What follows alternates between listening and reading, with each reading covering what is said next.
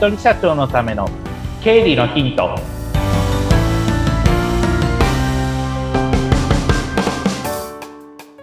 皆さんこんにちは。理財実践塾株式会社の池田孝之です。こんにちは。インタビュアーの水野紅子です。本日もよろしくお願いいたします。よろしくお願いします。さあもう6月も中旬でいろいろと本当にね動きも出てるんじゃないかと思います。はい、うん、もう雨も降ってるだろうなという感じのモードで、あの、ちょっと、あ、梅雨に負けないような、いろいろちょっと話ができればな、なんていうふうに思ってます。ちなみに池田さんの好きな季節はいつですか？私は秋とか冬ですね。ちょっと気温が寒い方があの、しゃっきりして私は好きなので。あ、そうなんですね。夏場とか汗かきやすいから汗ダクダクになっちゃってダメだなっていつも思ってます。ああ、そっか。もう汗いっぱいになるとちょっとなんか、あの、動きも鈍くなっちゃいますもんね。そうなんですよね。うん。じゃあ、今からが大変な季節ですね。池田さんにとっては。ちょっと汗拭きながら頑張ります。はい、そんな中今日もよろしくお願いします。よろしくお願いします。えー、今回のテーマははい。前回に引き続いて融資を受けるっていうテーマでお届けしたいと思います。はい。前回はどっちかというと融資を受けるために見ておいてほしい項目っていうところをお伝えしました。例えば金額融資の限度額だったりとか、あとそれから返済期間だったりとか、あと金利っていう話をしていきました。で、今日はもう一歩踏み込んで、じゃあどっから融資を受けようかっていう、これはまあちょっと経営者としては少し戦略、まあ戦略まではいかないか。まあ戦略に近いような感じの、えー、話を、まあ今日はしていきたいなと思っております。はい。で、融資を受けるとなったときに、まず、まあ前回もちょっと話しましたけど、大きく分けて2つ選択肢があります。うん、1つは、日本政策金融公庫からお金を借りる場合。これはもう国の機関なので、えー、まあ今でもネットでまあ基本的には申し込みをしていただくような感じになるんですけれども、えー、日本政策金融公庫のホームページを見て、えー、申し込みをするっていうパターンと、あともう一つは今日これ、こっちの方を話したいんですけど、地元の金融機関からお金を借りる場合っていうパターンですね。はい、で、地元の金融機関からお金を借りる場合は、まあ前回も少しお話ししたかもしれません。まあ大抵、まあほぼ99%保証協会というのがつくと思っていてください。はい、で、その保証協会っていうのをつけながら、えー、融資の、まあ、審査をしてもらって、それで融資を受けるっていう感じになってくるんですけれども、その時にもう一個ちょっと皆さんに調べていただきたいのが、地元のその皆さんが住んでいらっしゃる、もしくは事業をやってらっしゃる、その地方公共団体で、制度融資っていうのがあるかどうかを調べていただきたいんですね。もう制度融資制度融資、うん。そうです。例えば、まあ、東京23区で、例えばじゃあ新宿区で事業を始めたいですとなったときに、新宿区の方で、まあ、サポートをしている、ざっくり言えば、事業を活性化させるためのサポートをしていますよっていうのが、まあ、制度融資なんですけれども、具体的にどういうサポートをしているかっていうと、大きく分けて、まあ、他にも特徴あるんですけど、大きく分けて2つあります。1つが、利子補給って言って、本当は2%の融資なんだけれども、区の方で利息分を、えー、例えば1.5%分、えー、利子補給といって利息区の方で1.5%分負担しますよっていう制度だったりだとか、うんうん、あとそれから保証協会を使う場合には保証料っていうのを必ず払わないといけないわけです。それは、えっ、ー、と、融資の条件だったり、あとそれから、まあ、金額によってその辺の保証料っていうのは変わってくるわけなんですけども、その保証料を補助しますっていうふうな制度があったりしますっていう感じです。で、ぜ、えっ、ー、と、まあ、前回というか、その、うちのお客さんから依頼で、東京都内の、まあ、創業する方が、まあ、いらっしゃったんですけど、東京都内で創業するのに、えー、区の制度融資ってそれぞれどういう違いがあるのかっていうのをし、調べてみてほしいという依頼があって、調べてみたんですよ。はい。で、まあ、千代田区から始まって、まあ、えっ、ー、と、ずっと調べて最後、江戸川区まで、えー、全部23区調べていったんですが、うんまあ、区によってこの辺の制度融資っていうのは結構違ってます。例えば、金利が、えー、1.8%以内だったりとか、1.5%以内だったりとか、あと、利子補給が、例えば融資の金利が1.8%だけれども、利子補給が1.5%のところが、もあれば、えー例えば1.8%全部、えー利子補給しますよっていうところもあれば、それはもうまちまちなんですね。で、あと保証料の補助も全額するよっていうところもあれば、えー半分だけしますよっていうところもあれば、区によってこれは全然違ってます。なので、し、例えば自分が、まあ東京23区内以外のところもやっているところは多いです。例えば、千葉市の制度融資だったりとか、あとそれから横浜市の制度融資だったりとか、埼玉市の制度融資だったりとかっていったように、私がよくやる検索ワードは、〇〇市、自分自分がそのいらっしゃる、〇〇市スペース制度融資ってやると、まあ出てくる場合もある。でも、制度融資やってない地域も中にはあったりする。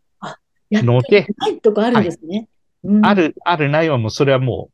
それぞれの地方公共団体のうん。予算次第っていうところになるので、だからこそその予算どれだけ、あの、そういった企業向けの予算どれだけ避けるかっていうのも、うん。それはもう地方公共団体によって当然違ってきてるので、だから融資の限度額も、限度額も全然違うし、返済期間も、えー区によって、東京23区内でも全然区によって違うし、金利も違うし、利子補給の割合も違うし、保証料の補助の割合も違うし、といったような感じになってます。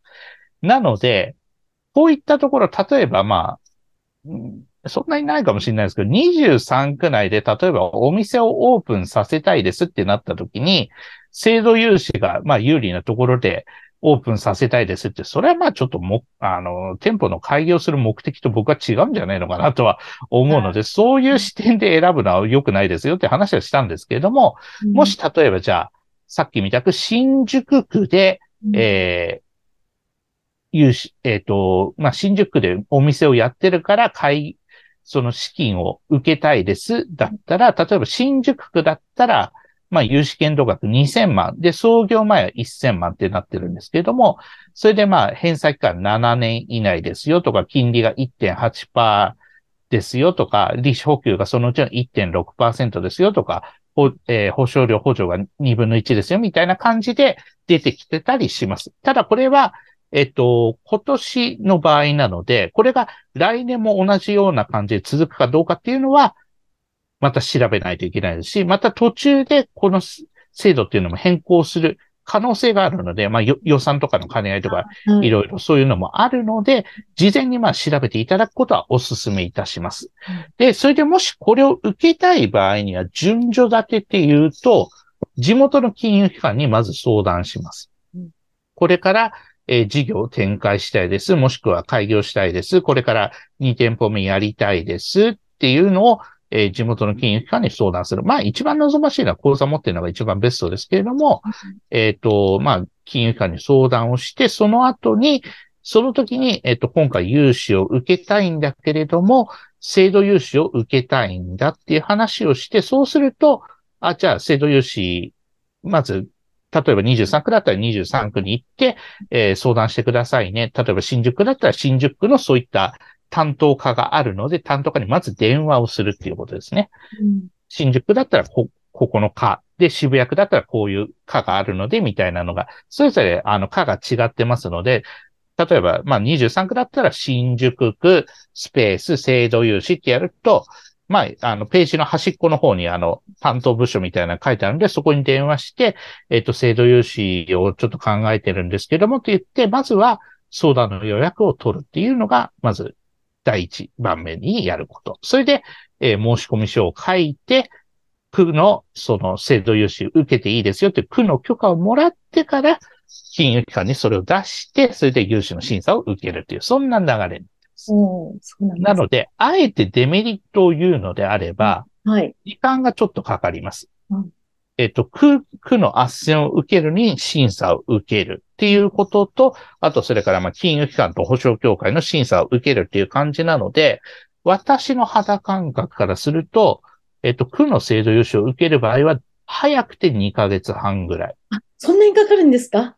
うん。あの、意外と相談の予約とかがやっぱり時間かかるので、そうですね。そこでどうしてもやっぱりかかる。まあ、最速でも2ヶ月ぐらいですけれども、やはり時間は相応に、あの、見なければいけないので、うん、だから急に受けたいって言ってもすぐにはできないっていうところはデメリットとしてはあるかなと思います。うんなので、事前に計画を持って、まあ、よくやるのは2店舗目を開業したいですとか、創業、うん創業を考えてますという方だったら、計画を持ってある程度、あの、作戦立ててやることができるので、うん。そういったところを考えて、それで金地元の金融機関に相談して、えー区の制度融資のその担当課に相談して、1回じゃ終わらないですからね。言っておきますけど。だい。たい2、3回行って、まずは相談して申し込み書書いたのを、えー出して審査を受けて、それで OK ですっていうふうな、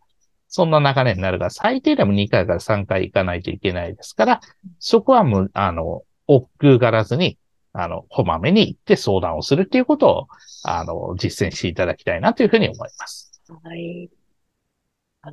あそれでも本当に、あの、区とか住んでるところによって、いろんな、あの、条件が変わってくるっていうのは、本当、ちゃんと調べてみないとわからないことですもんね。そうなんです。で、あの、私も調べてみて、同じ23区、23区内なのに、あ、こんなに差があるんだなっていう発見があったので、ねそれなので、まあ、創業の場合っていうので、あの、これだけ、あ、差があるなっていうのはすごく実感してます。か。ねでも、そういう制度があるので、もう本当に、あの、時間に余裕を持って利用できるものは利用しましょうっていう感じですよね。そうですね。うんあの、まあ、区の、区としてもやはり最終的には地元の企業が活性化しなければ、区としても、区、区だけじゃなくて市もそうですけれども、盛り上がっていかないから、だから地元の企業を元気にするために、そういったサポートっていうのはあるわけなので、はい。まあ、でも、大っぴらに、やはりね、あの、知らせてるわけじゃなくて、情報を調べないと、やはり出てこないわけですから、まあ、それを調べて、地元の金融機関に相談して、まあ、しあの、近くの市区町村ですね、もう自分のその事業をやってる市区町村に相談するっていうのが、うんまあ、実は一番の近道になってくるんじゃないのかなというふうに思います。うんそっか。ね、でも本当、いろんなところがいい循環でね、活性化していくといいですよね。そうですね。うん。うん。私もいろいろとやっぱり調べないといけないんだなっていうことを実感しました。はい。そうですね。調べるのと、あとそれから、いろんな情報を持ってる人のところに、まあ、集まるというか相談しに行くっていうふうにすると、例えばまあ、情報を持ってる、まあ、私もある程度情報を持ってますけれども、それだけじゃなくて、顧問の税理士の先生だったりとか、あとは、地元の商工会って呼ばれているところとか、うん。商工会議所とかも情報をいっぱい持ってますので、そういった、まあ、経営者がなんか使えるというか活用できるものってなんかないですかみたいな感じで、まあ、いろいろ聞きに行くっていうのも一つ方法としてはあるのかなと思いますので、黙ってても情報は降ってこないですからはい、情報は取り行かないと、まあうんダメなんじゃないっていうことは、あの、日々感じております。こんなこと聞いたらちょっと恥ずかしいかなって思うことはあるんですが、それでも発してみないとそうですね。わからないですもんね。なので、まず、あの、ポッドキャストを経由して、まあ、LINE の公式、まあ、弊社のその LINE の公式もありますので、そういったところから、まあ、聞いていただいても全然構いませんので、そういったなんか情報ないですかみたいなところも、あの、ぜひお問い合わせしていただければなというふうに思っております。はい。池田さんの LINE 公式はこの番組の説明欄に、えーはい詳しくありますので、ぜひそちらもチェックしてみてください。はい。今日もありがとうございました。ありがとうございました。